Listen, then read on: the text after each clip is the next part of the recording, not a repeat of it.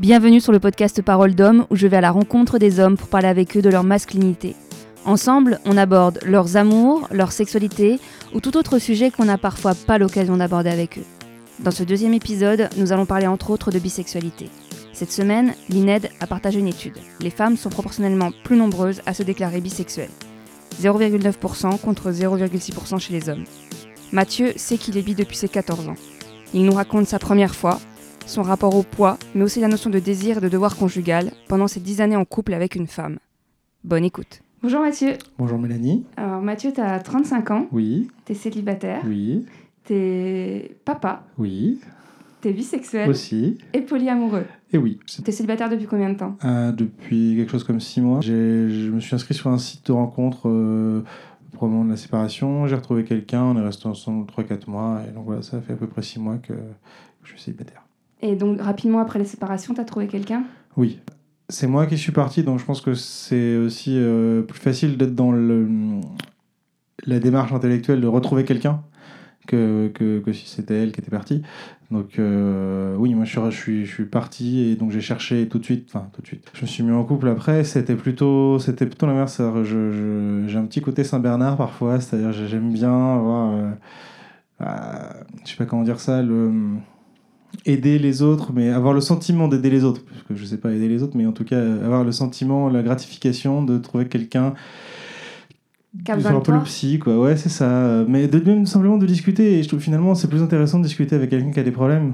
C'est c'est bête à dire, mais euh, trouver des solutions, essayer de l'aider. Enfin voilà, c'était quelqu'un qui était pas à l'aise avec son corps, qui était pas à l'aise avec sa sexualité. Euh, on s'est rencontrés, on a discuté et, euh, et, et au final c'est elle qui est partie même en me disant que justement elle était toujours pas prête à aller dans une relation, euh, à s'investir dans une relation parce qu'elle avait encore des problèmes vis-à-vis d'elle-même.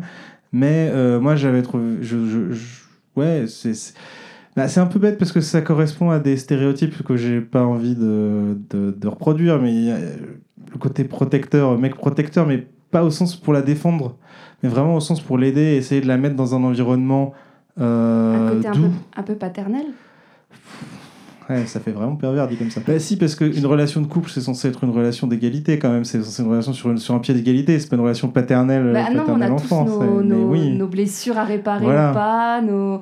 Après, y a pas, enfin, on trouve chacun nos schémas de couple. Il y a, il y a plein de couples. Il y a des hommes qui aiment euh, avoir une femme euh, qui s'occupe d'eux, euh, qui soit Oui, plus oui. dans le. donc, Après, je pense qu'il y a peut-être aussi une, une sorte de un côté où moi-même, justement, j'ai mes propres blessures et le fait de trouver quelqu'un qui en ait aussi, peut-être que ça me rassure. Euh, euh, aussi de, de pouvoir dire qu'à un moment, je pourrais m'ouvrir de mes propres imperfections vis-à-vis de quelqu'un qui me jugera peut-être moins ou pas, si l'autre personne aussi peut comprendre ça parce qu'elle a elle-même des blessures. mhm. Euh, voilà, je pense que c'est surtout ça. Et du coup, le, à quel moment euh, la bisexualité elle est arrivée dans ta vie? À l'adolescence, genre euh, 14 ans. Ah ouais? Alors, euh, je parle de fantasme. hein, euh, de... de toute façon, euh, moi, j'ai j'ai perdu ma virginité à 23 ans, 25 ans, un truc comme ça. Ça s'est fait tard. tardivement parce que pas Parce d'opportunité. que pas d'opportunité, parce que... Oui, parce que pas d'opportunité, de toute façon. Euh, Mais t'étais- bah, parce que tu étais très, très casanier ou... Parce que j'étais très timide déjà. Euh, en fait, euh, avec la fin de mes études et le début du monde du travail, euh, je me suis aussi rendu compte que euh, je pouvais. Enfin, au final, maintenant, je passe pour une grande gueule, mais en vrai, je suis timide. C'est juste que je me rends compte qu'il y a des choses qui fonctionnent, hein, que je peux faire. Et, encore, je suis quelqu'un très extraverti dans le monde du travail. Je suis même, même avec les gens, je peux être assez. Euh, euh, assez extraverti, mais pas, pas dans la séduction. Enfin, je veux dire, euh, j'ai par exemple un gros problème pour toucher les gens, le côté tactile. Et pourtant, j'adore, hein, je suis très tactile avec quelqu'un avec qui j'ai pu entamer ce type de relation. Mais par contre, euh, enfin, je sais pas, tous les trucs qu'on dit, ah, mon meilleur ami, soi-disant, censé me coacher pour comprendre les signes, etc. Mais je sais que bah, créer du contact physique, même euh, juste euh, toucher le bras, etc., ça crée une intimité qui peut qui met à l'aise et qui surtout qui, qui peut permettre de passer derrière à une autre étape. Là, tu Et parles un peu des règles de coach en séduction, un peu les pick-up artistes, non? Il y a un peu de ça, mais c'est pas. euh, je le je le dis pas dans une euh, dans une optique de, de, de, de manipulation, mais simplement de dire. euh, parce que le pick-up artist, c'est quand même ça. Mais c'est de dire que c'est des choses qui. Enfin, je veux dire, à un moment, embrasser quelqu'un, pour la première fois, si on s'est jamais touché avant, c'est compliqué. Donc, à un moment, il faut voilà, mais, mais oui, mais il faut passer cette étape de euh, on se dit bonjour, on se dit bonjour, on se fait la bise et fin, et euh, ben, il y a un rapprochement, etc. Et en fait, cette étape de rapprochement, c'est ça que j'arrive pas à faire. C'est le, le premier contact, euh, voilà, le, je sais pas, euh, toucher la main un peu, avec un truc qui. Mais la, la peur de mal faire ou la peur de pas savoir comment La faire peur que ce soit déplacé, euh, la- la- la- T'arrives pas du tout à voir les signaux quand la Non. nana elle est intéressée et... Mais que ouais, non, déjà non. Et, euh, et en plus, j'ai toujours l'impression que je devrais pas le faire en fait, que ça se fait pas. Que, et du coup, c'est passé cette étape-là, moi, qui me pose Et un, et t'es jamais tombé sur une femme qui, elle, était plutôt rentre dedans et qui serait allée... ou t'aimerais Euh, bien bah, J'aurais bien aimé, oui, mais non. Tu serais pas... Genre, euh, je donne un exemple au hasard, mais... euh, bon, alors, il y a toujours l'exemple du métro à Paris. euh, Est-ce qu'une femme qui viendrait t'aborder dans le métro... Alors, je sais que les femmes... Beaucoup de femmes se plaignent justement qu'elles n'ont pas envie qu'on les aborde dans le métro parce Oui. que c'est pas le moment. Alors, Mais toi, tu le prendrais comment, par exemple, si une femme, elle venait te voir, qu'elle disait, bah, écoutez, euh, alors c'est vrai, déjà, je le prendrais. euh, se fout de moi Non, euh, je- euh, franchement, ça m'est- je- quand j'étais ado, ça m'est arrivé une fois et justement, alors c'était une des plus jolies filles du collège, donc je me suis un peu dit non, je pense qu'il y a une arnaque là. Mais, mais en fait, je sais pas. Avec le recul, j'en sais rien. Je sais juste que la peur pas- de passer pour un con, la peur de tomber dans un piège. Enfin, là, c'était vraiment. Je sais pas, presque un, un de mes plus gros fantasmes du collège, qui enfin une copine euh, qui dit, ah, qui arrive fait ah ma ma copine, elle voudrait bien sortir avec toi, machin. Je lui fais, c'est ça, bien sûr, évidemment. genre, tu penses que c'est une blague, qu'elle se fout de toi? Évidemment. Bah oui, moi, pour moi c'était clair. euh, Et c'était le cas, tu penses? J'en sais rien. Ah, tu, En tout cas, il n'y a jamais eu de deuxième tentative. Mais est-ce que ça a été pris comme euh, il t'a mis un gros râteau alors que non, il a juste pas cru une seconde? Je sais pas. Mais tu te dis pas que. euh, Avec le recul, il y a même des copines collège-lycée que j'ai. Enfin, des amis euh, où je me suis dit, mais en fait. euh, Enfin, je veux dire, je me rappelle de ma soirée de, du bac euh, avec une copine qui commençait à s'endormir sur, sur mon épaule, quoi, vraiment, euh, machin. Et où j'ai pas du tout réalisé que ça pouvait. Enfin, si elle venait s'installer à côté de moi sur le canapé pour se mettre sur mon épaule et commencer à se, à se, se reposer un peu comme ça, ça pouvait vouloir dire des choses, quoi. J'ai pas. Après, attention. cinq ans après. c'est un- parce que c'est un vrai sujet, le- la limite de à quel moment la nana elle donne le feu vert ou pas. C'est les gros problèmes de, de Oui. MeToo. C'est que parfois les hommes pensent que là c'est open. Hmm. Et en fait, ça l'est pas du tout. C'est juste qu'elles Ah, se sentent à l'aise et que. Après, ça veut pas dire. euh, Enfin, je veux dire, c'est pas parce qu'elle a mis son, son, sa tête sur mon épaule que je pouvais euh, l'attraper dans, Ouais. dans une chambre et voilà. On est bien Mais d'accord. ça veut, si elle met sa tête sur son épaule, sur mon épaule, ça veut peut-être dire que je peux essayer d'aller plus loin, tout en étant toujours prêt à entendre et accepter un non, hein, évidemment. Mais je veux dire, ça m'a même pas traversé l'esprit. Oui, ou simplement, je sais pas, elle met la tête sur mon épaule, finalement, bah, si tu dis, eh, est-ce que ce serait pas plus confortable si je mettais mon bras autour de tes épaules? Bon, bah déjà, euh, si elle dit oui, ça commence à être bon signe. Mais euh, à l'époque, ça m'a pas traversé l'esprit. Enfin, je veux dire, euh, j'étais là, genre, j'essayais qu'elle soit pas trop mal, bien installée, machin, mais. je- De toute façon, je me voyais pas comme quelqu'un qui pouvait être attirant, donc je. Ouais, donc ça, ça contribue aussi. Ah bah c'est clair. hein. Ouais. C'est clair que c'est un. Il y a aussi, il y a aussi de ça dans l'extraversion. Je veux dire dans le côté où, euh, ouais je parle beaucoup etc. Bah oui bah je parle pour compenser le fait que si je m'aime pas physiquement peut-être que les gens vont au moins bien aimer la manière dont je me comporte. Mhm. Mais maintenant que tu regardes des photos de toi quand t'étais ado ou plus jeune, est-ce que tu te dis pas qu'en fait t'étais pas mal? Non c'est une catastrophe. Ah bon? Ah j'ai cru que t'allais me dire le contraire. Parce que souvent on se dit, on se dit qu'on était méchant avec soi-même. Bon, l'adolescence c'est compliqué. non mais c'est compliqué puis euh, non mais il y a aussi euh, des questions de, de ne serait-ce que de mode. Enfin je veux dire je suis- forcément les fringues qui sont taillées Oui, bizarrement de a- la mode des années 90. enfin, Eh oui, mais c'est la mode. Enfin, Oui, c'est la mode, mais du coup, quand je le regarde maintenant, je veux dire, déjà, je suis, je suis toujours pas à l'aise avec le corps que j'avais à, à 15 ans, mais, euh, mais au final, si je regardais les photos de, des- des filles que je trouvais trop belles à l'époque, euh, je trouverais peut-être aussi qu'elles sont nettement. Enfin, pas nettement moins belles, mais au sens, euh, bah, la façon dont elles sont habillées, ça les mettrait beaucoup moins en valeur, vu mes standards actuels Ouais. vestimentaires, que- qu'à l'époque. Donc, euh, au final, euh, même si je suis peut-être un peu moins. Enfin, je m'aime toujours pas, euh, même à l'époque, mais si je devais me, me classer entre guillemets vis-à-vis de mes camarades de l'époque, je me mettrais peut-être pas aussi loin que Qu'à l'époque. ouais. Ouais, c'est quand même bon signe. Oui, c'est quand même bon signe. Ouais, après, voilà, j'ai eu d'autres problèmes. Quand j'ai quitté le lycée, euh, quand je suis arrivé en école d'ingénieur, j'ai pris genre 30 kilos. Ah oui. Donc, Et euh, ça, tu l'expliques t'as- ah bah, en fait, je me suis retrouvé, j'étais euh, chez maman, euh, maman s'occupait de tout et je me suis retrouvé libre, donc euh, acheter n'importe quoi, bouffer n'importe quoi, euh, et, et donc j'ai vraiment euh, gonflé quoi. Et, et- et c'est vraiment un, un truc qui m'a fait du mal parce qu'au final, je pense qu'à la fin du lycée, j'acceptais, je commençais à accepter euh, comment j'étais.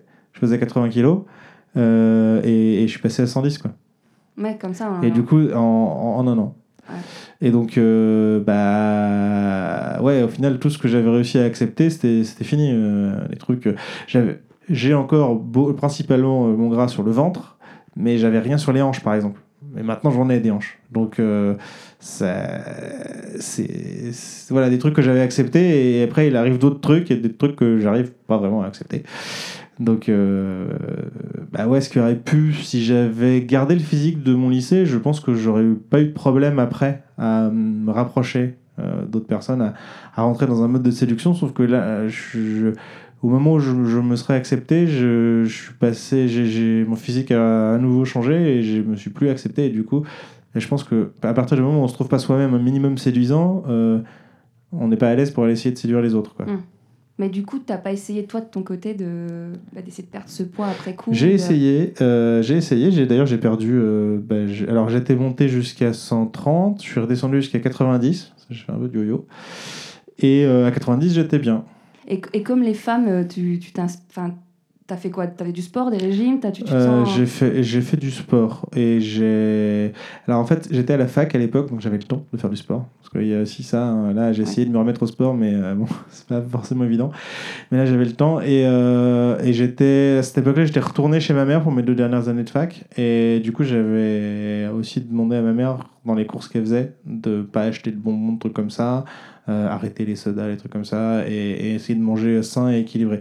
Et Mais c'était pas un vrai régime, quoi. Je veux dire, C'était- enfin, pas de la privation. C'était. euh, on va éviter les sauces grasses, les trucs comme ça, mais, mais c'était quand même bon et varié, etc.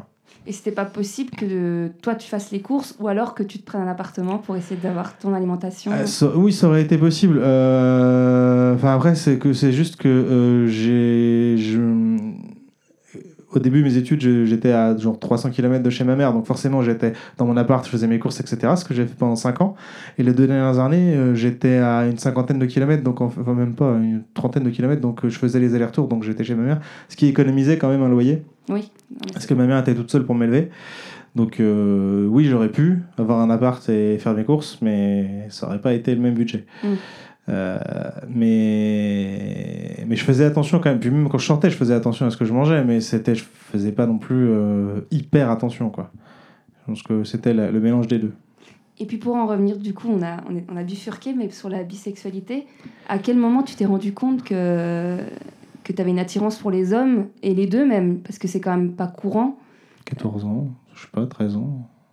Les, les, les- deux sexes, tu... Oui, mais c'est parce que bah, je sais pas, je regardais des pornos et j'aimais bien les deux quoi. Euh, je m'imaginais bien à la place de l'un ou de l'autre. Euh, je, les deux m'intéressaient, me plaisaient donc. euh, Et voilà. t'as pas du tout été perturbé à l'idée que... Enfin, ça t'a pas travaillé plus que ça, Non. à l'époque? Non. Non? Non, vraiment, j'ai jamais eu de, de, de problème là-dessus. Et d'ailleurs, euh, quand j'ai fait mon coming out bisexuel et polyamoureux à ma mère, euh, je, je crois que comme, ré- comme réaction, j'ai eu. euh, alors en fait, je lui, ai, je lui ai parlé de ça au moment de la séparation avec la mère de mes enfants, donc c'est relativement récent. Et euh, je m'attendais pas à la choquer ou quoi, je m'attendais à un minimum de réaction.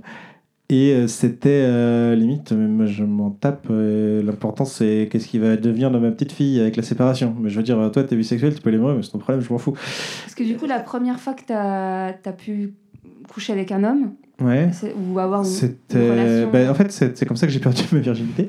Euh, oui, oui, euh, mais en fait, parce qu'à un moment, je sais, alors, à un moment, je sais pas pourquoi, euh, j'en ai eu marre d'être tout seul, célibataire, je de trouver personne et de me dire que je trouverais personne pour moi.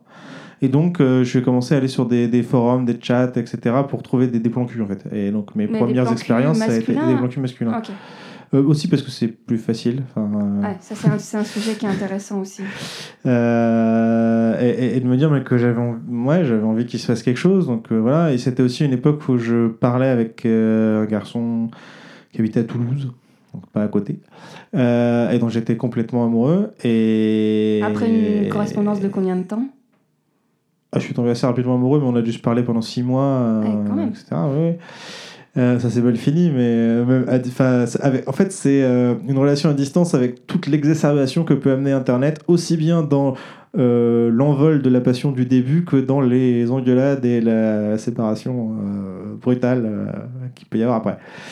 Et, donc, bah, je pense que ça a aussi joué dans le fait que je cherchais des garçons. C'est-à-dire qu'à ce moment-là, j'étais amoureux d'un garçon et, et j'ai cherché à avoir des expériences avec des garçons. Mais tu dis que c'est plus facile d'avoir un plan cul chez les garçons, mais du coup, c'est. Enfin, chez les hommes même. Oui. Mais c'est plus difficile d'avoir une histoire sérieuse chez les hommes? Non. Non. Je pense pas, non. Mais après. euh, Enfin, oui, c'est peut-être plus difficile, mais c'est pas plus difficile euh, de par la nature des relations. C'est plus difficile parce que euh, avoir une relation sérieuse, euh, encore faut-il rencontrer quelqu'un. Euh, Ce qui n'est pas forcément évident pour une relation sérieuse, parce que rencontrer quelqu'un pour une relation sérieuse, ça se fait comment? Alors, Ça peut se faire sur un site, mais ça peut se faire avec des amis. mais Ça veut dire qu'il faut être out auprès des amis, euh, tous les deux, euh, auprès des mêmes amis. Euh, ça peut se faire au boulot, mais il faut être out. Enfin voilà, c'est pas, pas évident de trouver quelqu'un tout court quand, on, quand on est homosexuel. Et puis après, à vivre au jour le jour, je pense que c'est pas évident non plus parce que, bah, euh, ouais, on a encore vu il y a pas longtemps, enfin, se tenir la main dans la rue, c'est aussi un risque de se faire euh, casser la figure. Donc, euh, c'est. Un- Parce que du coup, t'as déjà eu une relation euh, longue avec. Non. jamais. Enfin, Avec un homme c'est compliqué. Non, parce que là, il faut rentrer dans le polyamour. En fait, j'ai une relation longue avec un homme dans le cadre d'un trouble. Alors. On va rem- Alors, c'est bien, on, on- tout s'enchaîne naturellement. mais du coup, toi, comment Parce que ça, c'est intéressant. J'ai l'impression que tout le monde ne définit pas le polyamour, exact... le polyamour exactement pareil. Toi, tu, tu définirais comment le polyamour? Eh bien, simplement, euh, la multi... enfin, avoir plusieurs, avoir ou être prêt à avoir plusieurs relations euh, sentimentales euh, en, en parallèle. Alors, du coup, moi, j'ai une vraie, une vraie question à ce sujet-là, parce que moi, à chaque fois, ça m'interpelle. C'est pas euh, chronophage en temps à Ah, entretenir si. Ouais. Ah, si. C'est la- c'est la- en fait, c'est- pour moi, c'est c'est la vraie limite euh, du polyamour. C'est pas, euh, c'est pas possible d'aimer plusieurs personnes. Si, c'est possible. C'est- C'est très compliqué de maintenir plusieurs relations en, en parallèle. C'est clairement le truc qui, qui, est, qui est bloquant parce que enfin, je peux être amoureux de 50 personnes, mais enfin, il y a que 24 heures dans une journée, il faut dormir à un moment. Donc, euh, c'est sûr que c'est compliqué. Ouais, Euh, même d'entretenir, d'envoyer des messages, de, de- Oui, de voilà. prendre des rendez-vous, de voilà. Ouais, moi, le, le, le plus que j'ai fait en relation parallèle, c'est 5, je crois, dont, dont le trouble, donc euh, où c'est aussi plus facile quand on se voit à 3. Enfin, il y a deux relations, mais en fait, euh, Est-ce que d'ailleurs le polyamour finit toujours par euh, enfin la bisexualité ou il y a vraiment des gens qui font du polyamour ah qui non, sont pas bah du non, tout bisexuels? euh, rien à voir. D'accord. Rien à voir du tout, non, parce qu'on peut très bien enfin, avoir. le polyamour, au final, c'est un, un mot et un ensemble de concepts qui sont arrivés relativement récemment en France, mais en fait, c'est un- enfin, au fond, c'est le couple libre. Le polyamour, c'est une, c'est une, c'est une communauté qui a théorisé des choses sur les relations multiples et sur les. les sur les, et sur les relations tout court d'ailleurs, analyser des relations, etc. Mais en soi, euh, l'union libre, qui est quelque chose qu'on connaît depuis un bout de temps, c'est du polyamour. Et, et l'union libre avec des gens hétérosexuels, qui ont que des relations hétérosexuelles, euh, il y en a, enfin, ça existe. Et- Après il y a plein de gens qui confondent souvent libertin et polyamoureux alors que ça- c'est les sentiments la différence. Non, enfin oui. Euh, les, les libertins euh, et les polyamoureux, c'est pareil, c'est deux communautés qui sont pas toujours très, qui s'entendent pas toujours très bien. Après, si on veut simplifier les choses, on peut prendre euh, des définitions, on peut se rapprocher des définitions justement. Un truc que je trouve intéressant dans la, dans, dans la communauté LGBT, qui est aussi proche de la communauté polyamoureuse, etc., c'est dans, dans la définition des, des catégories qui permettent d'analyser euh, les, les, les- les couples et les relations c'est euh, ben, on parle par exemple de de- d'hétérosexualité et d'hétéroromantisme ou de bisexualité ou de biromantisme c'est-à-dire qu'on peut être euh, on peut coucher avec des hommes et des femmes Mhm. mais ne tomber amoureux ou ne se définir que comme amoureux de que d'hommes ou que de femmes par exemple Euh, il y a en particulier chez les hommes bisexuels euh, moi j'en connais déjà au moins deux mais je pense que c'est relativement courant qui disent est-ce que je suis vraiment bisexuel? Parce que je me vois pas faire ma vie avec un homme. Bah, par contre, euh, j'aime coucher avec des hommes. Alors du coup, bisexuel ou pas Mais est-ce que bisexuel? ce serait pas par rapport à- à- au regard des autres et le fait d'assumer d'avoir une relation euh, Parce que je connais aussi des bisexuels qui sont capables de rester trois ans avec un homme et après cinq ans avec une femme? Ah oui, non mais alors y a- de toute façon, enfin l'attirance qu'on a et comment on se projette dans la vie de couple ou dans la vie de trouble ou dans la vie de, l'union libre, c'est clairement largement influencé par la société. Donc les gens qui euh, n'assument pas leur bisexualité, enfin moi j'ai même un mec avec qui j'ai couché qui m'a dit qu'il n'était pas bisexuel. Ah, alors- voilà, c'est c'est genre, je suis hétéro, mais vu ce qu'on vient de faire, ça rentre pas dans ma définition, la tienne peut-être, mais, et, mais, mais c'est normal. Il, il disait. Alors, t'as pas réussi à le. à le- Mais si, non, mais, mais parce que lui, il se voyait comme hétéro justement parce que, bah, euh, voilà, c'est. C'est une sexualité qu'il apprécie, mais. sexu- Ouais, mais c'est pas forcément quelque chose qu'il assume, c'est pas forcément quelque chose qu'il fait souvent, c'est quelque chose qu'il découvre à un moment. Alors, il va être hétéro-flexible, hétéro-curieux. C'est comme euh, les flexitariens. Mais c'est ça, mais euh, c'est- oui, mais c'est- c'est- il y a un moment où euh, soit on définit les catégories comme des choses objectives, où on dit bah si il a des rela- si une telle personne a des relations avec des d'autres personnes qui se définissent comme euh, hommes et comme femmes, bah du coup il est euh, bisexuel. Soit on laisse les gens se définir. Et si on laisse les gens se définir, bah, c'est qu'à un moment, il faut effectivement passer par un processus d'acceptation de oui, euh, alors je suis hétéro, mais alors pas complètement, alors en fait je suis peut-être bi, etc. Et c'est un, voilà, euh, c'est un processus qu'il faut accepter que ça peut prendre un certain temps pour, le, pour les gens de le parcourir. Pour rencontrer les, ces personnes-là, les, les hommes, c'est que sur Internet? Non, euh, alors, parce que justement, on parlait du libertinage. Et donc, je disais, euh, on fait la différence entre, poly, entre euh, hétérose- hétérosexuel et hétéroromantique. Ok. Et donc, les polyamoureux, on pourrait parler de polyromantisme, de gens qui ont des. voilà, et les libertins de polysexuels, c'est-à-dire de gens qui ont plusieurs partenaires sexuels sans forcément de relation. En même temps, moi, j'ai découvert le milieu polyamoureux à travers le libertinage. Et euh, les... chez les libertins, il y en a quand même pas mal. Il y en a hein, qui vont juste en club euh, rencontrer des, des sextoys vivants euh, avec zéro relation. On connaît même pas leur nom. On se voit, on fait des trucs, au revoir. Ouais, je- Chacun fait ce qu'il euh, veut. Oui, chacun fait ce qu'il veut, mais je veux dire, voilà, là, c'est clairement une relation purement sexuelle, sans, sans sentiment, sans quoi il y a une attirance physique, mais ça s'arrête là. Et côté, Quelque chose de pulsion- ou pulsionnel. de pulsionnel, voilà. Mais ce que je veux dire, c'est que du coup, là, ça rentre vraiment dans l'image qu'on a du libertin qui est là pour le sexe et le plaisir physique, et ok, très bien. Mais moi, je connais pas mal de libertins qui se sont rencontrés via divers cercles, etc. Et puis qui maintenant euh, se vont chez les uns chez les autres, sont copains, leurs enfants se connaissent, et par ailleurs, ils couchent ensemble euh, quand euh, les enfants sont pas là. Alors là, libertin ou polyamoureux? Ça dépend vachement de par où on est arrivé. C'est, un, des fois, c'est un peu le même débat que euh, pansexuel ou bisexuel. Bah, je sais pas, ça dépend lequel terme on a découvert en premier, avec quel terme on s'est identifié en premier, souvent. Ça, devient quand même compliqué, hein, tout ça. Limite, euh, on a, on a envie de ranger les gens dans des cases, mais euh, Moi, alors, ça, mon avis est tout à fait personnel. Euh, moi, je suis plutôt partisan de, euh, de définir les cases de manière euh, absolue, euh, objective, entre guillemets, c'est-à-dire de dire, bah, voilà, si la situation, elle rentre dans telle case, indépendamment de comment la personne se définit, euh, si tu couches avec des hommes et des femmes, tu es bisexuel.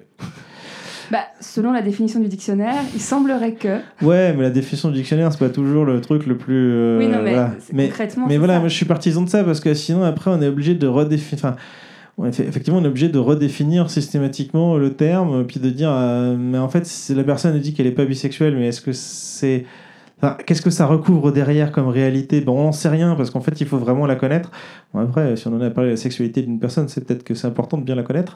Mais euh, donc voilà, je suis plus partisan de, ce, de, de, de cette vision-là et de dire aux gens, mais tu as le droit de pas te, te, te reconnaître dans le terme de bisexuel, mais euh, n'empêche. Euh, après, c'est un peu violent ce que je dis aussi, parce que bah, il y a des gens qui. c'est- aussi un, un, un pro- un parcours personnel qui peut être violent d'admettre ça de, de soi-même. Donc, euh, lui dire, bah, t'es pas encore prêt, mais n'empêche, c'est voilà, pas forcément un truc bien à faire. Euh, Donc, majoritairement, tu les rencontres où alors? Bah, majoritairement, je les ai rencontrés via des, des cercles de. Enfin, euh, je participais à des, des apéros, euh, apéros libertins, où, voilà, où on se rencontrait, on discutait, etc., qui étaient, qui étaient libertins uniquement parce que le public était libertin, mais en soi, c'était dans un bar, on était habillés, on discutait. hein. Mm. Mais euh, c'est un, un, un, un contexte dans lequel on peut se rencontrer et discuter. Y a, alors j'ai rencontré personne via les cafés polis, mais, les, mais dans la communauté polie, il y a aussi des, des, des contextes dans lesquels on peut se rencontrer. Euh, Et comme on parlait, on parlait du poids tout à l'heure euh, euh, dans la communauté euh, gay, le, physique est quand même très. Moi, j'ai déjà, j'ai déjà entendu ça, que Oui. c'était encore plus à Paris, que c'était compliqué avec le physique sur les C'est genre Grinder. Très variable. ouais. C'est très déjà euh, ben un gros euh, euh, ben ouais mais il y a, y a des gens qui aiment bien les ce qu'on appelle les bears Mm. donc euh, c'est pas forcément un problème mais c'est une catégorie particulière Mais ça fait un peu une sorte. voilà, tu me coupes hein, si je veux. Mais c'est un peu comme, genre, il y a des fétichistes des, des pieds, ben il y a des gens qui sont fans des, des bears et. Bah oui, il y a un peu de ça. Après, je pense que un pro- alors après, je vais faire de l'analyse sociologique de comptoir, Bah, mais pourquoi euh, pas oui, mais, mais je pense que toutes les sexu- sexualités qui ont été marginalisées, donc sexualité LGBT, euh, bah au final, elles ont été traitées et vécues comme marginales. Donc elles rentrent, enfin je veux dire, le, pour une partie de la population, et hum, historiquement peut-être pour une plus grande partie encore avant, euh, l'homosexualité, mais c'était presque un fétichisme euh, du même sexe. Et je veux dire, c'était déjà traité comme ça. Donc au final, euh, je veux dire, le, côté cuir, cuir moustache de, de- la communauté gay qui, qui, qui parfois est surjoué, etc. Mais c'est aussi parfois une image qu'on renvoie, puis un code qu'on adopte. Et puis du coup, ça devient des codes qu'on adopte pour dire un peu, euh, bah, je vous emmerde, euh, vous avez voulu me, me, me, me- me mettre dans une case, mais la case, je me la suis appropriée, et maintenant c'est moi qui décide ce qu'elle fait. Ce qui est quelque chose d'important à faire, mais ce qui derrière euh, fait que, bah, du coup, c'est- clivant pour la communauté. C'est-à-dire qu'on va, on va rentrer dans un, dans un modèle qu'on va développer soi-même, mais qui va dire, ok, du coup, c'est tel type de physique, tel type de comportement, et puis après, on va rentrer dans une autre Donc, par exemple, si, sous-culture, entre guillemets. par exemple, si, si, si, si tu es en surpoids, euh, ben, le fait de te laisser pousser la, la barbe, tu rentres dans une catégorie qui plaît. Ouais. C'est ça C'est ça. Il y a Si ça, je ouais. résume, Oui, hein, oui, je non, mais oui. Ouais. Oui, ça pourrait. Et, et actuellement, là, euh, du coup, tu t'es avec une fille, bah, t'as- vu que tu es Moi, actuellement, polyamoureux, je t'as un- suis célibataire. Mais... D'accord, il n'y a, pas de relation polyamoureuse en parallèle. euh. Bah, J'aimerais bien, non, mais là, actuellement, j'ai juste personne. D'accord, euh, non, c'était pour savoir, mais si comme, vous euh, nous écoutez. Si jamais quelqu'un Voilà. 206. euh, et, euh, et du coup, est-ce que tu. Ben, même si tu n'as jamais dragué euh, en direct les femmes, euh, tu, tu trouves que l'approche, que ce soit vers un homme ou vers une femme, elle est. Qu'est-ce qu'elles ont Il y a une vraie grande différence Il y a quelque chose que tu as remarqué Alors, j'ai jamais dragué un mec. Euh, ou alors, euh, en fait, j'ai pas beaucoup rencontré de mecs hétéro, euh, bi ou homo qui, qui s'assumaient vraiment complètement. Ça, j'en ai rencontré via des milieux où, du coup, euh, le milieu libertin le milieu- polyamoureux est, est- est relativement. ex- je vais dire relativement exempt de jugement, en fait, c'est pas tout à fait vrai, mais en tout cas, la communauté dans laquelle j'évoluais, euh, les gens pouvaient se sentir à l'aise vis-à-vis de leur sexualité, y compris l'homosexualité et la bisexualité. Donc, euh, au final, c'était pas forcément une sexualité qu'ils avaient explorée avant, qu'ils avec laquelle ils étaient à l'aise, mais c'était un contexte dans lequel ils arrivaient à s'ouvrir plus. D'où euh, la, possibilité de, de, de- rencontrer, d'avoir des relations avec des gens comme ça. Mais, mais du coup, la drague avec euh, des gens qui sont pas forcément à l'aise avec leur sexualité, c'est encore plus compliqué. Donc, tu n'as jamais rencontré quelqu'un qui sait qu'il est gay depuis toujours et que. Bah, aurait- J'ai rencontré un mec qui est euh, bisexuel et qui est absolument à l'aise avec ça, qui le sait depuis toujours, etc. Euh, bah après, il y a pas eu vra- ça s'est pas vraiment fait dans un contexte de drague, euh, ça s'est fait dans un contexte de, de libertinage euh, où au final, à un moment, euh, un peu dans, la, dans, dans le feu de l'instant, il s'est passé des trucs, quoi. Euh, et c'était bien pour tout le monde, mais euh, il n'y a pas eu de drague avant ça. Euh, et non, j'ai vraiment des mecs que j'ai dragués, je n'ai pas souvenir d'en avoir vraiment rencontré. Ok, donc du coup, pas de retour sur les différences euh, d'approche. Il y en, aura, il y en a forcément. Il y en hein, a forcément, j'imagine. oui. Mais là, je. Parce que vous êtes dans un concept enfin, pseudo-égalitaire euh, dans le rapport de séduction, non, normalement. Euh. Mais non. Non, jamais. jamais, parce que déjà, il y a, y a les- Alors, on peut parler du BDSM aussi, mais c'est encore la question. Euh, non, mais il y a. y a mais enfin. euh, Après, a- on n'est pas obligé de faire des généralités, hein, c'est vraiment Non, mais c'est pas une but, hein. question de généralité, c'est de dire qu'à partir du moment où il y a deux personnes qui se rencontrent, elles sont différentes, donc il y a euh, des points sur lesquels l'une a l'avantage et l'autre non, et, et, et, et des facilités à aller vers l'autre ou pas, et, euh, et voilà, on peut, je veux dire, on peut être aussi euh, super séduisant et super timide, du coup euh, attirer les gens mais pas savoir faire le premier pas. Euh, ça peut être l'inverse. euh, voilà, ça- ça- il y a plein de choses qui peuvent compliquer la relation et se dire qu'on est sur un rapport égalitaire. euh, voilà, genre si, je sais pas. Euh, Gérard Butler euh, se met à draguer Tom Holland, euh, bah, ils sont, ça beau être deux mecs, ils- et ça a beau être deux mecs euh, très beaux et très euh, riches et habillés, extravertis et tout ce qu'on veut. Bah, est-ce que ce- est-ce qu'ils sont vraiment sur un pied d'égalité? Parce qu'ils sont totalement différents Ouais, dans leur ouais. comportement et dans leur physique donc euh, voilà Ouais. Le concept de fidélité, si demain tu rencontres quelqu'un et qui que pour rester avec lui, tu es amoureux, il veut que tu sois fidèle, ou elle veut que tu sois fidèle, c'est mort? Alors, euh, déjà, les polyamoureux ne se considèrent pas comme infidèles. Parce qu'à partir du moment où c'est consensuel, tout le monde est d'accord. Donc il n'y a pas Oui, d'infidélité. est- alors, moi j'ai des exemples de Exclusif. personnes, des personnes qui rencontrent des polyamoureux qui, Oui. elles, à la base, ne sont pas du tout branchées polyamour. Alors, des fois, par défaut, deviennent polyamoureux parce qu'elles veulent garder la personne, mais elles aimeraient bien l'avoir pour eux, pour elles toutes seules. Oui, oui, non, mais je- c'est pour ça que je disais, c'est pas de la fidélité, c'est de l'exclusivité. Mais à partir du moment où on est d'accord pour être non exclusif, c'est plus de l'infidélité. C'est Oui, pas du pas de mensonge. Oui, après, c'est compliqué. euh, c'est- toujours compliqué, euh, le, le- le polyamour. euh, Toi, personnellement, est-ce que tu te verrais euh, dire à une, accepter à dire à- de te mettre en couple avec quelqu'un et lui dire bon bah ok, tant qu'on est ensemble, je vois que toi. Maintenant, à l'heure actuelle, avec, avec ton passé, ton, ta vision des choses, est-ce que tu t'imaginerais? Ou pas du tout? Je... Oui, mais pour les mauvaises raisons. C'est-à-dire, oui, parce que je me considérais vra- déjà d'être avec quelqu'un qui veut bien de toi, euh, abuse pas. Euh, mais c'est pas, je veux Ah, dire. c'est vachement, c'est c'est dévalorisant par rapport à Oui, toi. mais écoute, j'essaye de- d'arrêter ça, mais ça fait partie de moi aujourd'hui. Estime de soi. Oui, oui, j'essaye de, de- travailler là-dessus. Mais euh, clairement, dans l'absolu, j'aimerais dire bah non, moi je veux pouvoir rencontrer des gens, euh, tomber amoureux, vivre de belles histoires et. et et, euh, et que ça. n- Enfin, Parce qu'avec ton ex-femme, t'es resté combien de temps? 10 ans. Et pendant les 10 années, vous étiez les deux polyamoureux ou? Euh, on a été polyamoureux pendant 5 ans, D'accord, ok. à peu près. Voilà. Je crois, elle, elle euh, de toute façon, elle, euh, deux ans de plus que moi, mais. Bon, c'est pas...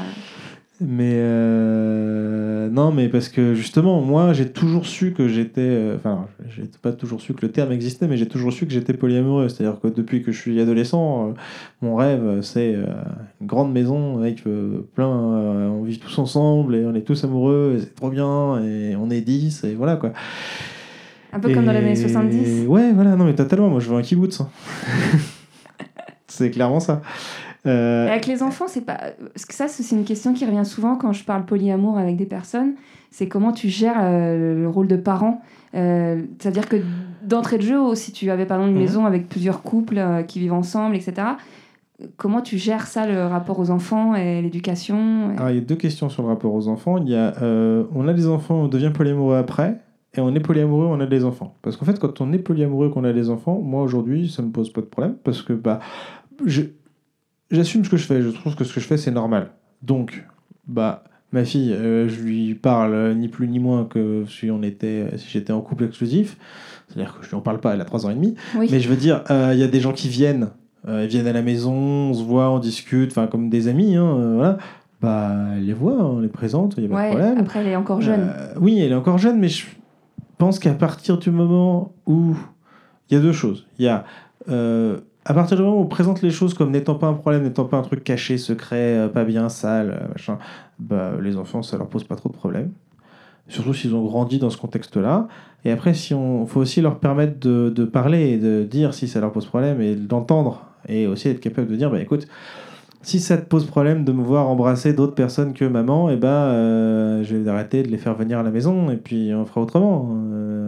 L'important, enfin, priorité pour moi, c'est quand même les enfants. Donc, j'ai pas à faire. Enfin, euh, je lui fais déjà subir euh, le monde dans lequel on vit, j'ai pas à lui faire subir euh, des choses qu'elle a pas décidé. Voilà.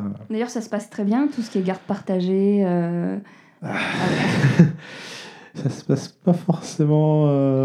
Non, si, si, mais enfin après c'est des problèmes. De toute façon, aujourd'hui, la séparation avec la mère de mes enfants, elle a rien à voir avec le polyamour, elle a à voir avec notre relation à tous les deux. Oui, oui. Voilà. Oui, c'est juste euh, parce que c'est des questions qu'on peut être amené quand on n'a pas d'enfants et qu'on rencontre quelqu'un qui a des enfants, Oui. ou même des parents solos qui ont aussi des problèmes. C'est juste intéressant de voir euh, comment. Bah, aujourd'hui, ça se passe pas forcément très bien, mais ça se passe pas très bien pour les mêmes raisons que ça se passait pas bien quand on était ensemble. Donc, euh, il y a rien d'exceptionnel là-dedans. C'est que malheureusement, euh, je pense que bah, quand on, en plus quand on se sépare, Parce que je sais pas si tu as vu, il y a un film qui est sorti là avec Roman Boringer où il parle du sépartement. Alors après, ça demande d'avoir beaucoup d'argent, mais il, donc Ah oui. c'est sa vraie histoire avec son mari. Et euh, donc ils sont tous les deux comédiens. J'ai oublié le nom de son mari. Yvan Attal, non? Non, non, c'est Charlotte Gainsbourg. Ah oui, pardon. Mais euh, bref, du coup, ils ont, ils ont décidé de prendre un appartement où ils ont fait un, juste la chambre en commun euh, des enfants, des deux appartements, mais ils ont chacun leur partie où ils peuvent vivre leur vie indépendamment. Donc bah, après, comme ils disent, ils ont une mentalité très babos Ouais. et ça demande une ouverture des deux côtés. Mais voilà, c'est là où ma question elle est plus dans le sens où c'est pas forcément. euh, voilà, on a des témoignages comme ça parfois dans, dans le cinéma, dans les médias. Mais ça dépend vraiment des situations. Enfin, c'est euh, à partir du moment où euh, la séparation est bien acceptée de part et d'autre, qu'on est à peu près d'accord sur l'éducation de l'enfant, etc. bah, effectivement, c'est la solution idéale. Hein. L'enfant a, sa chambre qui change jamais. il y a les deux parents à côté. Après, ça demande un budget, hein, c'est ce que tout Et le ça monde demande un budget, Ouais, oui, ça demande un faut budget. pouvoir faire euh, l'appartement sur mesure. euh, Ah, ça demande un budget en région parisienne, mais enfin à la campagne, euh, trouver Oui. une maison qu'on peut acheter à deux, couper en deux, etc. C'est Oui, pas, c'est pas pas, infaisable. hein.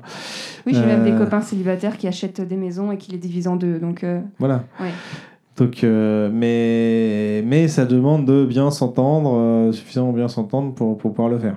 Mm. Ce qui aujourd'hui serait pas mon cas. Alors, une autre question qui a un bifurque un peu, mais c'est pas. Alors, ça, c'est un- un- une question qui revient souvent euh, c'est l'épilation. Est-ce que toi, tu t'en fiches complètement euh, de tout ça Euh, Oui, alors esthétiquement, je m'en fiche complètement. Après, il y a un côté pratique. euh, Enfin, pour être- Dans la sexualité Dans la sexu... Alors, c'est l'épilation. Alors, l'épilation des jambes, des bras, des selles, Donc machin. là, on parle des femmes. on va parler des femmes. Oui, on parle des femmes. ouais. Euh, Enfin, mais même, femme ou mec, l'épilation euh, hors euh, zone sexuelle, je m'en fous complètement. Les aisselles, les jambes, même si la personne elle est très brune. Oui, non, moi ça, je, ça, je m'en fous. Le seul et unique truc, c'est. bah, enfin, si on fait des trucs avec la bouche, bah. C'est mieux sans. Des fois. Ça dé... non, pas sans, mais. Moins. moins, voilà. Enfin, et ça marche dans les deux sens. Hein, je veux dire, ça marche pour les mecs aussi. Hein, mais. euh, être obligé de s'arrêter toutes les 3 minutes parce que. Attends, parce que là, t'es. bon. Voilà, donc Mais- c'est juste une question technique mais en fait. Oui, c'est juste une question technique et en soi, c'est pas un drame. Enfin, non, non, ça m'écœure pas du tout. Bah non, c'est. Tu, tu, tu, c'est- tu te tu verrais pas refuser une femme parce qu'elle n'est pas épilée du tout euh, dans l'entrejambe Non. D'accord. Non, mais voilà. Non, non, mais je, oui, je sais qu'il y en a, mais que- je trouve ça totalement aberrant. Enfin, le mec qui la trouve suffisamment, euh, je sais, enfin, alors, soit c'était juste, euh, juste purement sexuel, et alors là, euh, bon, bah, ok, très bien, c'était juste pour assouvir un fantasme, tu ne corresponds pas au fantasme, au revoir, bon. Ok, admettons. Mais euh, je veux dire, à partir du. Je sais pas, comment on peut dire à quelqu'un qu'on la trouve belle, intelligente, sympa, qu'on a envie de coucher avec elle, et puis. Ah ouais, non, mais là. là, j'aime pas ta coupe de cheveux, quoi. Ouais, je sais pas. Enfin, moi, je a pourrais pas faire ça. Il y a toute une génération porno, une... des personnes qui ont une représentation du sexe féminin. Ou... Enfin, après, c'est une question.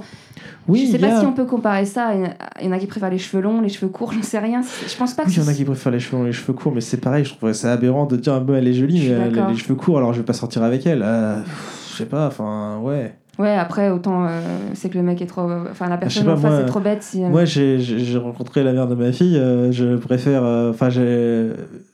Si je devais faire l'archétype physique de la fille que je préfère, euh, bah, ce serait pas une blonde. Bah, elle avait des mèches blondes, je vais pas dire non, elle a des mèches blondes, c'est pas possible. À un moment, faut aussi se. Je sais pas. euh, Oui, non, mais c'est du bon sens. Ça me paraît. Ouais, ouais. ouais.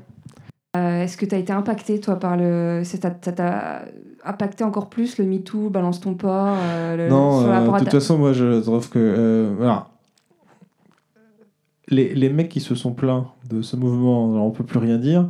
C'est marrant parce que bon, déjà, euh, ils se plaignent de euh, un truc que les femmes euh, subissent en mille fois pire. mais en plus, les blocages que moi je peux, je peux avoir font que.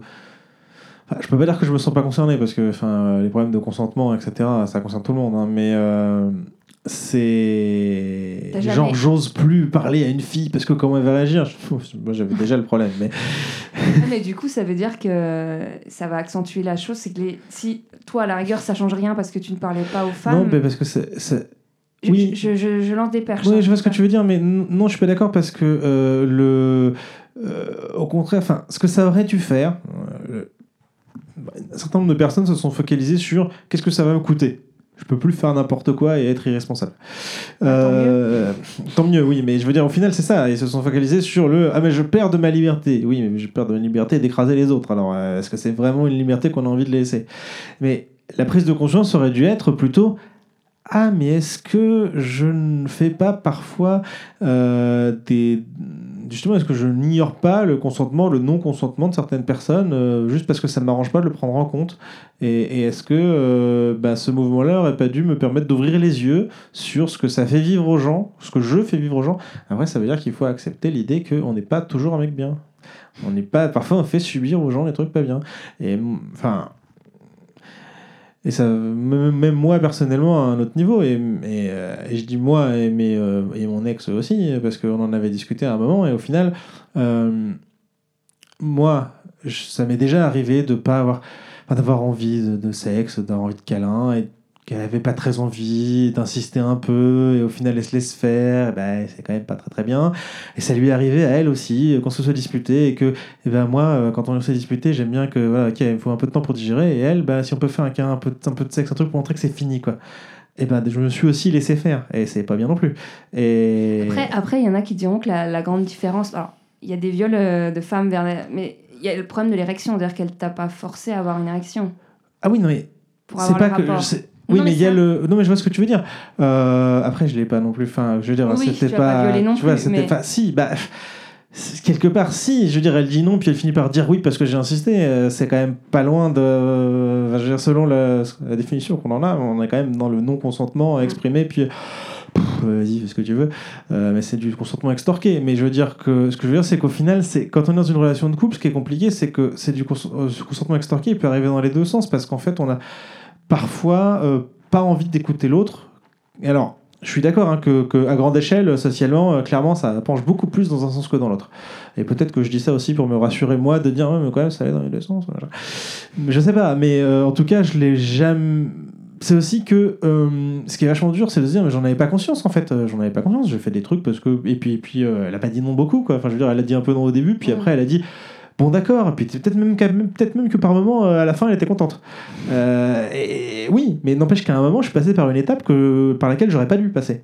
Mais, mais il faut. Il faut enfin, un moment. Euh, moi, je suis quelqu'un d'un peu fataliste, tu vois. Je me dis, je regarde dans le passé, bah voilà, justement, je me dis, je me, je me dis pas, est-ce que j'accepte que, je, me mets une définition de qu'est-ce que c'est, une catégorie, comme on disait tout à l'heure, avec, bah voilà, tu couches avec des mecs, tu couches avec, des avec des nanas, bah t'es, es bisexuel, bah écoute, tu as essayé d'avoir une relation sexuelle avec quelqu'un et t'as dit non, t'as insisté, elle a dit, ok, bah c'est si, hein, si, ça rentre bien dans la définition quand même. Hein.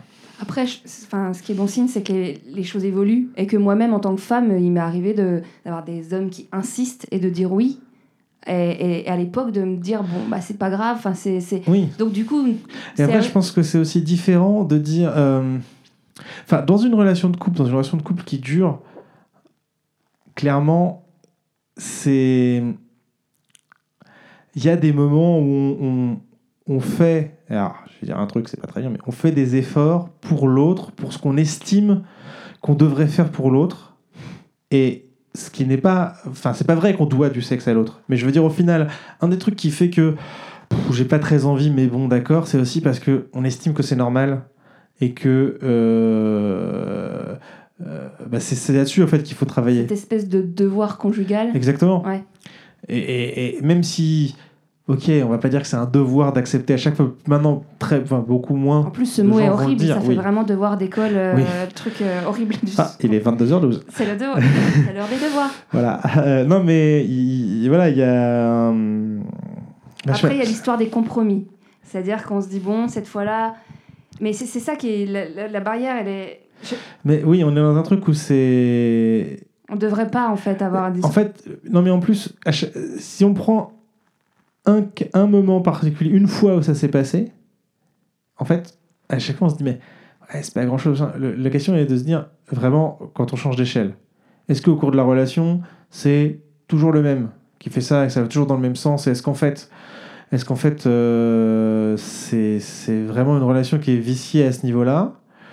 Ou est-ce que euh, ben, ça arrive de temps en temps de dire non par fatigue, puis de céder par fatigue Et qu'est-ce que c'est la signification de ça Et ça marche dans les deux, ça, enfin, ça marche dans les deux sens. hein, euh, Parce qu'au euh, final, il faudrait pas mieux qu'elle dise non et qu'elle soit. euh, Plutôt que d'avoir un rapport euh, sexuel qui soit bof. Oui, mais voilà, après, c'est une question qui se pose, et je- euh, qui se pose aussi pour un mec. hein, c'est, euh, ben voilà, alors, est-ce que je dis non? Parce que je n'ai pas vraiment envie. La Euh, fois d'après soit mi- sera meilleure. Mais est-ce que je dis non et, et puis, ça devrait pas se finir en engueulade, mais euh, Ouais. ça va se finir, plus ou moins bien en euh, Ah, euh, mais tu m'aimes plus, tu me trouves plus beau, plus belle, euh, tu me trouves plus machin. Ou est-ce que, euh, est-ce qu'en fait, je fais le choix pour avoir la paix Et du coup, c'est vraiment euh, presque. Enfin, il y a le l'autre, il demande, même si j'ai dit non, mais il y a aussi des fois, moi, je dis. Euh, L'alternative, c'est quoi? L'alternative, c'est encore plus saoulant, donc je, ça, ça me dérange pas. Ouais. À- à Et quand on, est dans de- la, quand on est dans la zone de ça me dérange pas, eh ben, c'est pas bien, on devrait pas le faire. Mais dans le quotidien, c'est compliqué à gérer. Parce que justement, c'est quoi l'alternative? Ça dépend aussi des personnes avec qui on est. J'ai pas envie, bah, c'est pas grave, on va faire autre chose, on va faire des câlins, on va dormir, on va regarder la télé. Euh, ou, euh, ou voilà, si on tombe avec quelqu'un, enfin. euh, comme je disais au début, j'ai tendance à être attiré par les gens qui, comme moi, ont un certain nombre de failles. Bah, si on tombe avec quelqu'un qui a un certain nombre de failles vis-à-vis de son physique, par exemple, bah, j'ai envie de toi, pas ce soir, ah, qu'est-ce qu'il y a, j'ai grossi, je suis pas bien, je suis pas comme il faut, je suis pas... Et du coup, Ouais, il y a une forme de culpabilité qui s'installe. euh, Voilà. ouais, ouais.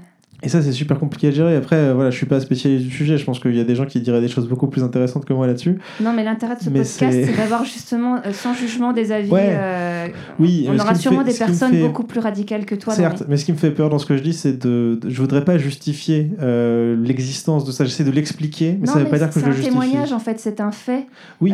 qui est. Alors, Mais c'est aussi, je donne mon point de vue. Oui. Dans le... Et je Oui. voudrais pas que ce que je dis serve à justifier. Mais vous voyez bien que de temps en temps, il faut se forcer parce que. Non, c'est Non, pas, pas du tout ce non. que je veux dire. Euh, ce que je veux dire, c'est que la- les, les dynamiques de pouvoir et de, et de, de relations, etc., font que euh, forcément, à des moments, ça se. Et, et au final, quand ça arrive. Enfin, c'est horrible ce que je vais dire, mais quand ça arrive de temps en temps et que c'est juste au niveau de ça me dérange pas, machin, mais la plupart des gens, la, ça, ils sont, enfin, ça ne les traumatise pas. Je veux dire, mon- euh, peut-être que ça les traumatisait pas avant tout ça, avant le fait de maintenant se poser la question. Parce que oui, mais quand on se pose la question, du coup, enfin, Parce qu'il y a sûrement des, des- des- des centaines de femmes, voire plus, qui, depuis des années, font, font, vont à reculons dans la chambre. oui, mais là, on n'est plus dans le ça me dérange pas. Oui. Quand on va, tu vois, c'est ça que je veux dire quand je dis dans le ça me dérange pas, c'est vraiment du, euh, Occasionnel. voilà, c'est occasionnel, puis c'est, euh, oh, pff, je sais pas, je trouve pas de, de- de comparaison à faire, mais c'est. c'est pas sur, c'est pas sur le, la contrainte, c'est plus. euh, Voilà, c'est pas de la contrainte, pas la du patate, je ça va sens- pas ce soir, voilà. mais je l'aime et. Je l'aime, puis ça va être sympa, mais pas top. J'aurais préféré dormir, mais bon, voilà. Enfin, c'est. Je, pas, pense que c'est- toute, comparaison va être de toute façon atroce par Oui, euh, échelle de voilà, mais je veux oui. dire, c'est un moment où, euh, où justement, quand je dis, euh, il y a plein de fois où ça ne traumatise personne. Euh, Pour autant. euh, Après, on est personne pour juger que ça ne traumatise personne. C'est-à-dire que dans le sens, Oui. on n'est pas dans la tête de la. pe- C'est à, à mais, mais, mais, mais je veux dire, prenant mon cas personnel, moi-même ayant cédé de temps en temps que j'avais pas envie ou quoi, et voire même dans mon cas euh, où j'avais pas envie, pas juste bof, j'avais pas envie.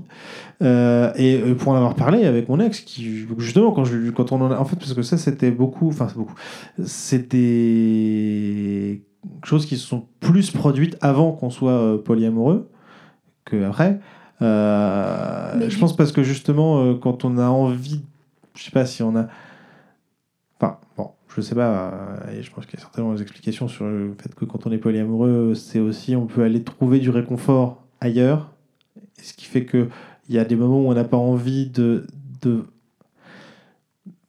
d'insister vers l'autre parce qu'on a besoin de tendresse, on a besoin de quelque chose, on a besoin de se sentir. et euh, eh ben si l'un ne le pas, on peut peut-être le trouver, ailleurs. et ça, ça, ça aide aussi à, à, apaiser certaines relations. Mais je veux dire, justement, on en a parlé aussi de ça.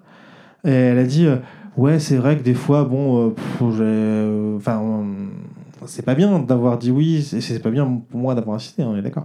Et, euh, et elle-même disait, mais enfin bon, enfin, que ça ne l'avait pas traumatisé. Je veux quand je, je répète euh, ce qu'elle a dit, je, mhm. sais pas pour parler à sa place, c'est en tout cas parce qu'elle me l'a dit. Euh, et je pense que quand on fait ce choix, enfin vraiment quand on fait ce choix-là, il y a des circonstances où ça peut ne pas poser problème. Mais j'en avais même parlé avec d'autres copines qui me disaient, ben oui, oui, des fois, bon, et c'est ce qu'on appelle une culture du viol ou une culture qui est pas. Enfin, une, Après, c'est un sujet qui est complexe. Oui, c'est un sujet qui est très complexe. effectivement, je, je, dis pas, en fait, je veux pas dire que c'est une bonne chose. Je veux surtout pas dire que c'est une bonne chose. Je veux dire que euh, parfois aussi, on dédramatise soi-même ce qui se passe. Alors peut-être à tort, hein. peut-être qu'on devrait dire, bah non, c'est grave et euh, du coup je dois euh, être ferme dans mon nom et moi je dois être attentif à pas insister, etc. Mais aussi parfois, ben, on se dit sincèrement, c'est pas grave. Parce que le sexe aussi, des fois, ça peut être pas grave. Euh, et même dans ces circonstances-là, je pense. Euh, Après, il y en a plein qui distinguaient dans le couple les, trois types de rapports enfin, majoritaires. C'est-à-dire qu'il y a le petit quickie, euh, on fait ça vite fait. Il y a le buffet gastronomique. il y a l'entre-deux, le, le, petit dîner, le petit déjeuner quotidien. Voilà. Mais en tout cas, il y a je pense que c'est propre à chaque couple, à chaque sexualité, à chaque euh, voilà, de trouver son rythme, enfin ses, besoins et de trouver à quel moment il cède, à quel moment. Euh, peut-être il y a des couples qui vont se contenter de faire que des gastronomiques euh, une fois par mois. Et, ça va leur suffire. Chacun, et d'autres, ils auront besoin de. Ce sera une manière à eux d'avoir des câlins, d'avoir de la tendresse, c'est de faire l'amour vite fait. Et puis, et puis en plus, enfin, je... dis, ce que je dis, non, je, je quand même, enfin, je, dis des trucs et en même temps, je m'entends le dire et des fois, je me dis, non, mais le plus super important, borderline ce que je raconte, mais je voudrais juste quand même dire que, euh, ayant réalisé quand même ça, j'ai réalisé qu'il fallait pas le faire et que, mais, mais après, c'est aussi un témoignage. C'est un témoignage que tu as vécu et que tu reproduiras, tu reproduiras sûrement pas dans tes relations bah, en tout cas, je vais essayer. Euh, mais oui, oui, je sais, euh, je sais que c'est un témoignage, mais je suis aussi conscient qu'à partir du moment où c'est un témoignage qui va être public, c'est un témoignage qui peut être utilisé. Oui, oui, Et donc, je veux bien préciser que ce que je dis là, c'est mon opinion, que, que c'est pas parce que je pense que c'est euh, d'une gravité qu'on peut relativiser que c'est pas grave. Mais c'est aussi le témoignage que c'est un sujet qui est encore très complexe et qui est, et qui est, et qui est dur à, en fait, il y a un gros sujet sur, euh, le, par exemple, sur le viol. Euh, c'est que, et c'est encore euh, un des débats assez violents il n'y a pas très longtemps, et je suis quand même super mal placé en tant que mec pour en parler, mais bref, passons. on peut s'en remettre. Mais on peut aussi être traumatisé. Mais non, il y a des gens qui. Il y a des je gens pense que c'est compliqué à, aborder. tout à fait. non, mais je, sais que c'est compliqué à aborder, on va passer à autre chose, mais je voudrais juste dire que justement, on peut s'en remettre et donc ce n'est pas forcément euh, traumatisant. Et il y en a qui défendent cette position-là. Et ça peut aussi être tout à fait traumatisant et c'est tout à fait légitime, les deux. Et donc en fait, dire quand moi je dis c'est pas grave, on peut passer ça, c'est on peut, c'est pas on doit et c'est pas euh, c'est toujours le cas. C'est ça que je veux dire en fait, c'est que c'est pas parce que je dis que moi dans mon expérience il s'est passé des trucs qui n'ont pas eu que je sache trop de conséquences et j'ai pourtant essayé de me renseigner auprès des concernés. Donc voilà. Et puis même par rapport à moi-même en me laissant, mais après bon, je suis d'accord qu'en tant que mec la situation est différente. Euh, mais voilà, je veux pas qu'on utilise ce que je dis comme un cas général parce que ça peut être vécu totalement différent, mais à l'opposé total de ce que je viens de dire par d'autres personnes. Non. Après, je tiens à préciser que c'est vraiment des, des, avis personnels à chacun. Oui, oui. Et qu'il n'y a pas de, de, On ne donne pas des leçons, des conseils ou quoi que ce soit. C'est des ressentis, c'est du vécu. Euh, après, est-ce que les gens ont tort ou raison? On aura sûrement des gens qui sont euh, euh, hyper machos, euh, des, des hommes qui sont. euh, Oui, mais mm, voilà. Moi, moi, en tout cas, je sais, mm, bah, je sais d'où je parle. C'est pareil, ça me paraît prétentieux de Mais, dire ça, mais ce mais qui est intéressant, c'est de voir que c'est un sujet euh, qui est euh, qui est encore très, qui sera encore pendant longtemps très sensible, qu'on a du mal à s'exprimer euh, ouvertement sur le sujet, à, à- à se dire qu'on va pas dire une boulette, pas faire quelque chose de mal, et qu'il faut, faut imaginer qu'il y a quand même toute une génération qui attend derrière, et, et que euh, ça ne, ça ne- ça ne Ouais. défend rien de n'importe quel acte qui soit pas euh, correct, mais en, en tout cas, ça prouve bien que c'est un sujet qui est compliqué, qui est sensible, et qu'on a du mal à se prononcer et à trouver les barrières. Alors on sait le consentement, tout ça, euh, mais je pense qu'en tant qu'homme, c'est compliqué. Je- c'est compliqué. C'est compliqué pour tout le monde, malheureusement. C'est compliqué pour les femmes aussi, mais oui, en nous, tant qu'homme, c'est on, compliqué. on sait nos... Peut-être que certaines personnes ne l'expriment pas, mais elles- on sait nos- les limites. Non, euh, c'est pas tout à fait vrai. hein. Justement, par rapport au, justement, au devoir conjugal, il y a des femmes qui pensent qu'elles ont le devoir même quand elles n'en ont pas envie. Donc, les limites, où est-ce qu'elles Oui. arrivent à les placer? Et les mecs, eh ben, euh, les mecs sont, sont censés être des machines qui ont tout le temps envie. Donc, euh, si on n'a pas le droit de pas avoir envie. Bon, moi, il se trouve que quand je viens de m'engueuler, c'est le moment où j'ai pas envie, ne me touche pas. Donc, Mais ça, c'est là où je pense que le témoignage est très intéressant, c'est sur ce rapport à l'érection et le rapport à l'envie. Ouais, mais Euh, l'érection, euh, l'érection, sauf euh, problème, enfin, je sais pas, ouais, en fait, c'est facile à obtenir. hein, Je veux dire. Enfin, ne dis pas ça à quelqu'un. Oui, ouais, Non, mais ça peut arriver d'avoir des problèmes, mais je veux dire, si on prend un mec relativement jeune qui d'habitude n'a pas particulièrement de problème ou quoi, même s'il a pas. Enfin, je veux dire, même le, le pire homophobe euh, du monde, euh, il y a moyen que euh, si un mec le touche au bon endroit, il ait une érection. hein. C'est des fois parfois mécanique. Hmm, Tu vas faire euh, grogner les homophobes. eh ben, tant mieux. Mais il y a aussi un côté mécanique quoi, qui fait que, enfin, je veux dire, c'est pas pour rien qu'on prend du Viagra et paf. hein, donc, je veux dire, il n'y a pas forcément d'excitation, d'envie. C'est il y a une érection mécanique euh, de il s'est passé un truc. Et il y a aussi moyen de stimuler les bonnes zones érogènes et d'avoir euh, d'avoir une érection, en tout cas chez un certain nombre de personnes. Donc c'est pas parce qu'on a une érection qu'on a On envie. est excité. Exactement. Ouais, et ça, je trouve que c'est important aussi de, de le préciser parce qu'on a souvent dans l'inconscient de se dire, ouais, parce qu'il a une érection, il a envie de Bah, moi. c'est con, hein, mais je veux dire, le, le matin, euh, l'érection du matin ou du, ou du moment, enfin, moi, moi, c'est pas trop le matin, mais c'est des fois euh, la sieste, machin. Hum, Ah, tiens Et euh, j'ai envie de rien, hein, je viens de me réveiller là, j'ai envie de boire un coup et euh, Tiens, en parlant d'érection un peu. con- euh, incontrôlé. voilà, euh, le rapport au porno, est-ce que Ouais. euh, c'est quelque chose que bah, tu consommes tous les jours, que tu assumes complètement je consomme régulièrement, Pas tous les euh, jours que j'assume. ouais. On est quand même plusieurs fois par semaine. hein, euh, c'est peut-être.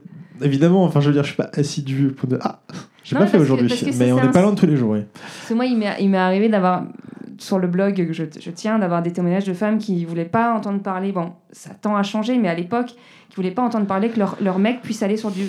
en ayant des relations sexuelles régulières. Oui, mais c'est une question. une... Alors qu'on est d'accord À qu'une. quel moment est-ce qu'on trompe quelqu'un? Qu'il y a des gens qui pensent qu'à partir du moment où on a un fantasme sur quelqu'un d'autre, c'est déjà trompé. Tu ne devrais avoir envie que de moi. Oui, mais là, on en revient justement à l'érection mécanique, à ce côté euh, physiologique. Non, parce que le porno, en vrai, c'est pas, c'est aussi un moyen de se projeter et d'avoir une envie. Pour toi. Euh, Ah, je sais pas. Non, je... Je sais pas, mais je veux dire, le, le, il y a rien de mécanique dans le porno. Enfin, ce que les gens font, c'est peut-être mécanique, mais je veux dire, pour celui qui regarde du porno, il n'y a rien de mécanique, ça se passe dans la tête. hein. Il regarde, il voit, il entend, mais je veux dire, euh, il n'y a, y a, y a pas de stimulation, enfin, pas de stimulation physique, évidemment. euh, les yeux, les oreilles, c'est quand même physique, mais je veux dire, il n'y a pas de toucher, il n'y a, pas de- il y a pas le côté mécanique dont, dont je voulais parler avant. C'est c'est un côté où euh, on, regarde des- on regarde un truc qui va nous exciter, qui va nous donner envie. Justement, il n'y a pas. On n'a pas une érection devant un porno qui est une érection mécanique. Si on a une érection devant un porno, en général, c'est quand même qu'il y a un truc qui nous intéresse. Ok. Donc euh, voilà. C'est pas n'importe quel porno. Ah bah, par exemple, euh, il est assez peu probable qu'un homophobe ait une érection devant un, porno euh, homosexuel. Mais euh, non, c'est que je veux dire, si c'est des choses qui nous intéressent pas, bah ça on ne fait pas réagir en général. Après, je veux côté mécanique, stimulation, terminaison, terminaison nerveuse qui vont provoquer des réactions. Voilà, on est vraiment dans du pur mécanique, mais quand on regarde un porno, c'est qu'en général, euh, c'est pas pour rien qu'il y a 50 milliards de catégories, c'est bien parce que y a, chacun a son intérêt spécifique qui va dire Ah, moi ce que je veux c'est cette catégorie et c'est ça qui m'intéresse. Donc le porno c'est quand même ça. Mais après, euh, voilà, c'est vrai qu'il y a pas mal de gens qui pensent que si on a envie de quelqu'un d'autre, c'est comme le flirt. Hein, le, le- à quel moment c'est trompé? Est-ce que voilà, on discute, on rigole, machin, on se On- on rapproche, mais il aux se passe limites. rien? aux Mais oui. limites.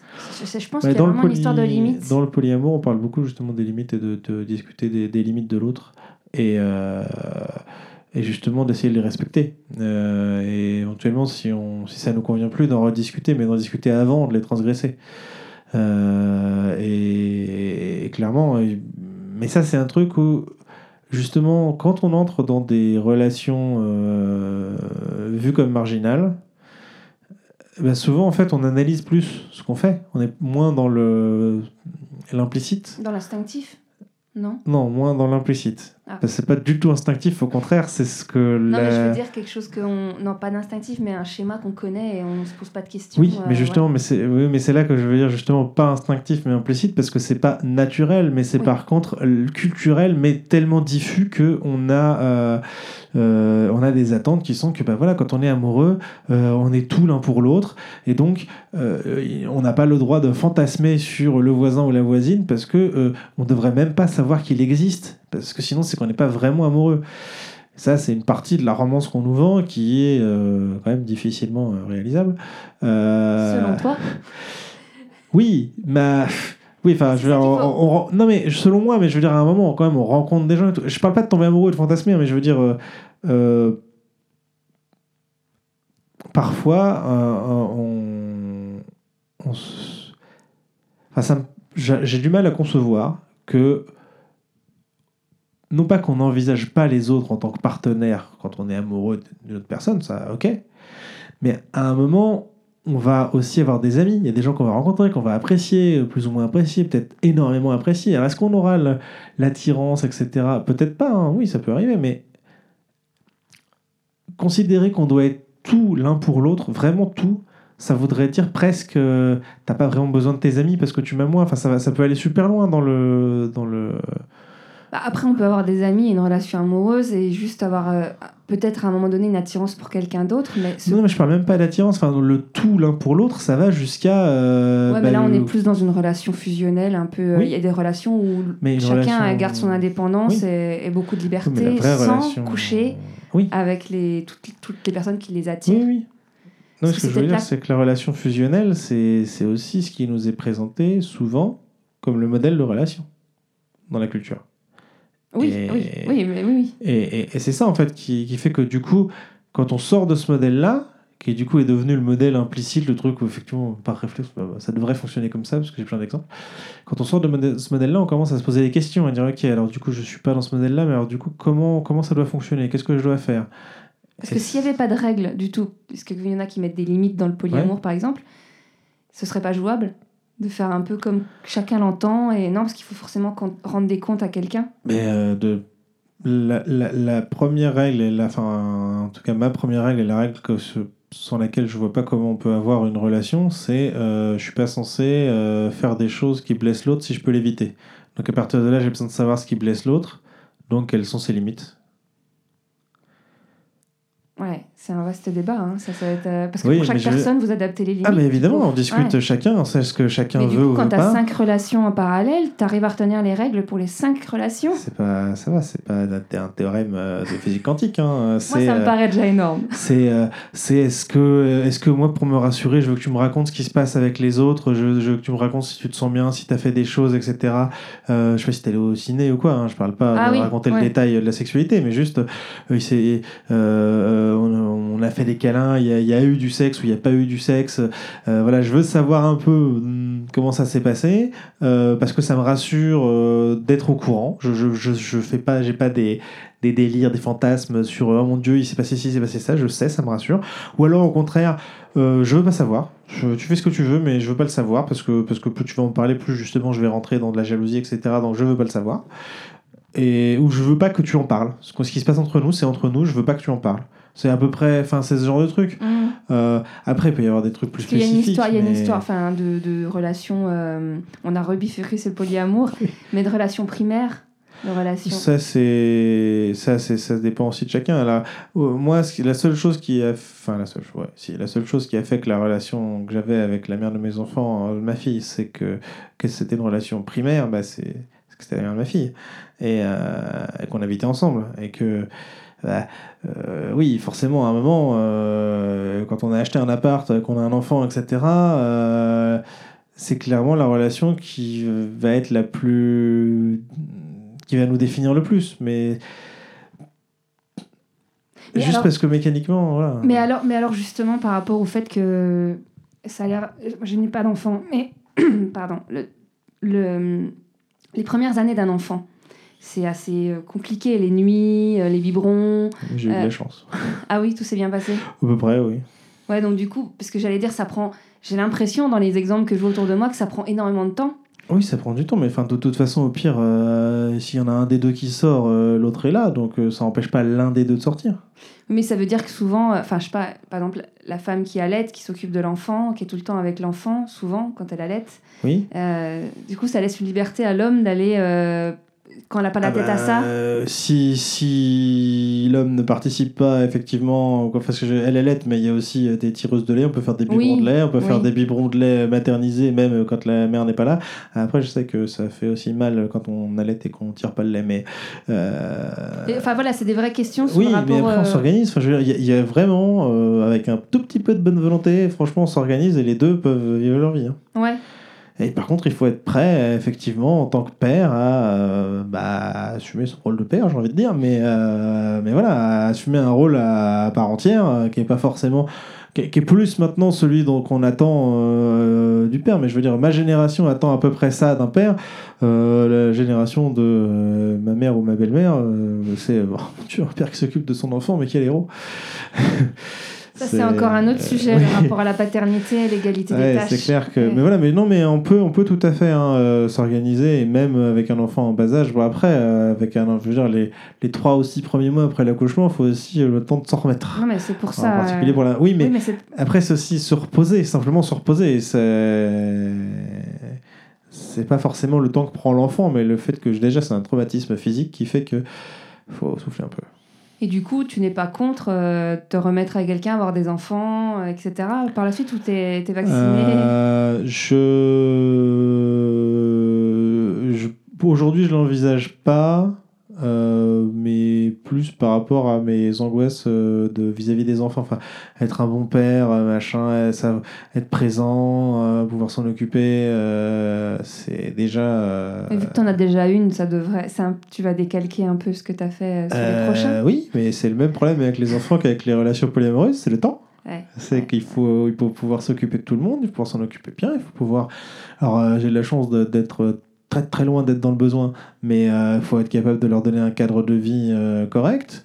Euh, c'est non, euh, avoir des enfants, c'est une décision euh, compliquée. euh, C'est, enfin, ouais, c'est vraiment un truc. euh, je, je dis pas que je pourrais pas en avoir. Après, ça, dépend tellement Oui, des gens. oui, oui. Ça, des gens, Mais parce des gens qu'il y a des sur gens qui qui on sont, il y a des gens qui sont catégoriques, des, des hommes ou des femmes, hein, qui disent moi c'est fini. J'ai eu, enfin, Oui. qui- même on le voit sur les applications comme Tinder où les mecs ils mettent. Il y en a. Après, euh, moi, je me assez. méfie toujours des, des, des, des- choix catégoriques parce qu'on connaît tous euh, des gens qui disent jamais de la vie, jamais Oui. de la vie, et paf, oh tiens. ouais. Et, Ouais. Mais c'est parce qu'en fait, euh, tous les trucs qui se font à deux, ou à plusieurs en tout cas, ça dépend complètement des rencontres qu'on fait. On se dit euh, non, jamais de la vie, puis on rencontre quelqu'un et on se dit ah bah, en fait, bah, là, dans ces circonstances-là, peut-être. Et, et, et- et voilà. Et donc aujourd'hui, je dis non, mais après, c'est. Euh, polyamoureux, bisexuel, j'ai un problème de choix. hein. Je- Effectivement. donc euh, voilà, je, je- je ne dirais pas catégoriquement non plus non, je n'aurai pas d'enfant parce que bah, pff, on ne sait jamais. Mais c'est ma devise dans la vie, on ne sait jamais. Bah, en parlant de devises, et parce qu'il va, falloir, bah, va falloir- bientôt falloir terminer quand même, euh, un, si tu avais un conseil à donner aux femmes ou aux hommes, ou est-ce que tu as quelque chose que tu as envie de dire? Que ce soit euh, dans la séduction, dans la société, dans ce que tu veux. Tu as, la parole. Euh, je dirais que quelque chose qui est très dur à faire, mais très utile, c'est d'être capable de. En fait, il faut. Alors, j'ai deux choses. Je vais faire un truc, j'aime bien faire compliqué et puis ne pas choisir. Euh, Mon père euh, disait souvent euh, euh, ne, pose pas les questions auxquelles tu n'es pas prêt à entendre la réponse. Donc il faut savoir, il faut être prêt en fait. Le corollaire de ça, c'est que il faut être prêt à entendre la réponse aux questions qu'on pose, y compris un non, par exemple. Et en fait, il faut aussi dédramatiser ça. C'est-à-dire qu'à la fois, il ne faut pas poser la question si on n'est pas prêt à entendre la réponse, mais il faut aussi se dire que, en fait, on devrait poser la question et c'est pas grave. La réponse sera peut-être Enfin, ça sera probablement pas grave dans la on plupart des gagnera cas. du temps. Et on gagnera du temps et on gagnera. Et même parfois, on gagnera de la confiance en soi parce qu'on aura des bonnes surprises. Mais, euh, mais voilà, c'est vraiment d'être. Enfin, dans- dans- et que ce soit dans la séduction, enfin dans le rapport de séduction pour savoir si on plaît, mais aussi justement dans le consentement, pour revenir sur ce qu'on disait à un moment, de se dire, bah ouais, euh, le... euh, il faut poser la question parce qu'en fait, euh, on va gagner du temps, on va éviter de faire des trucs que si on, se si on regardait les choses vraiment en face, eh ben, on serait pas content de l'avoir fait. Donc voilà, il faut, il faut poser les questions et, et- et entendre, et entendre les réponses et en tenir compte. Quoi. Merci. De rien. Merci à toi. Si vous êtes arrivé jusqu'ici, c'est que vous avez écouté l'épisode en entier. Si vous l'avez aimé, n'hésitez pas à le partager. Et si vous souhaitez être informé des prochains, à vous abonner aux différentes chaînes et réseaux sociaux que vous retrouverez sur paroledhomme.fr au pluriel. Enfin messieurs, si vous souhaitez participer au podcast, n'hésitez pas à me contacter. À très vite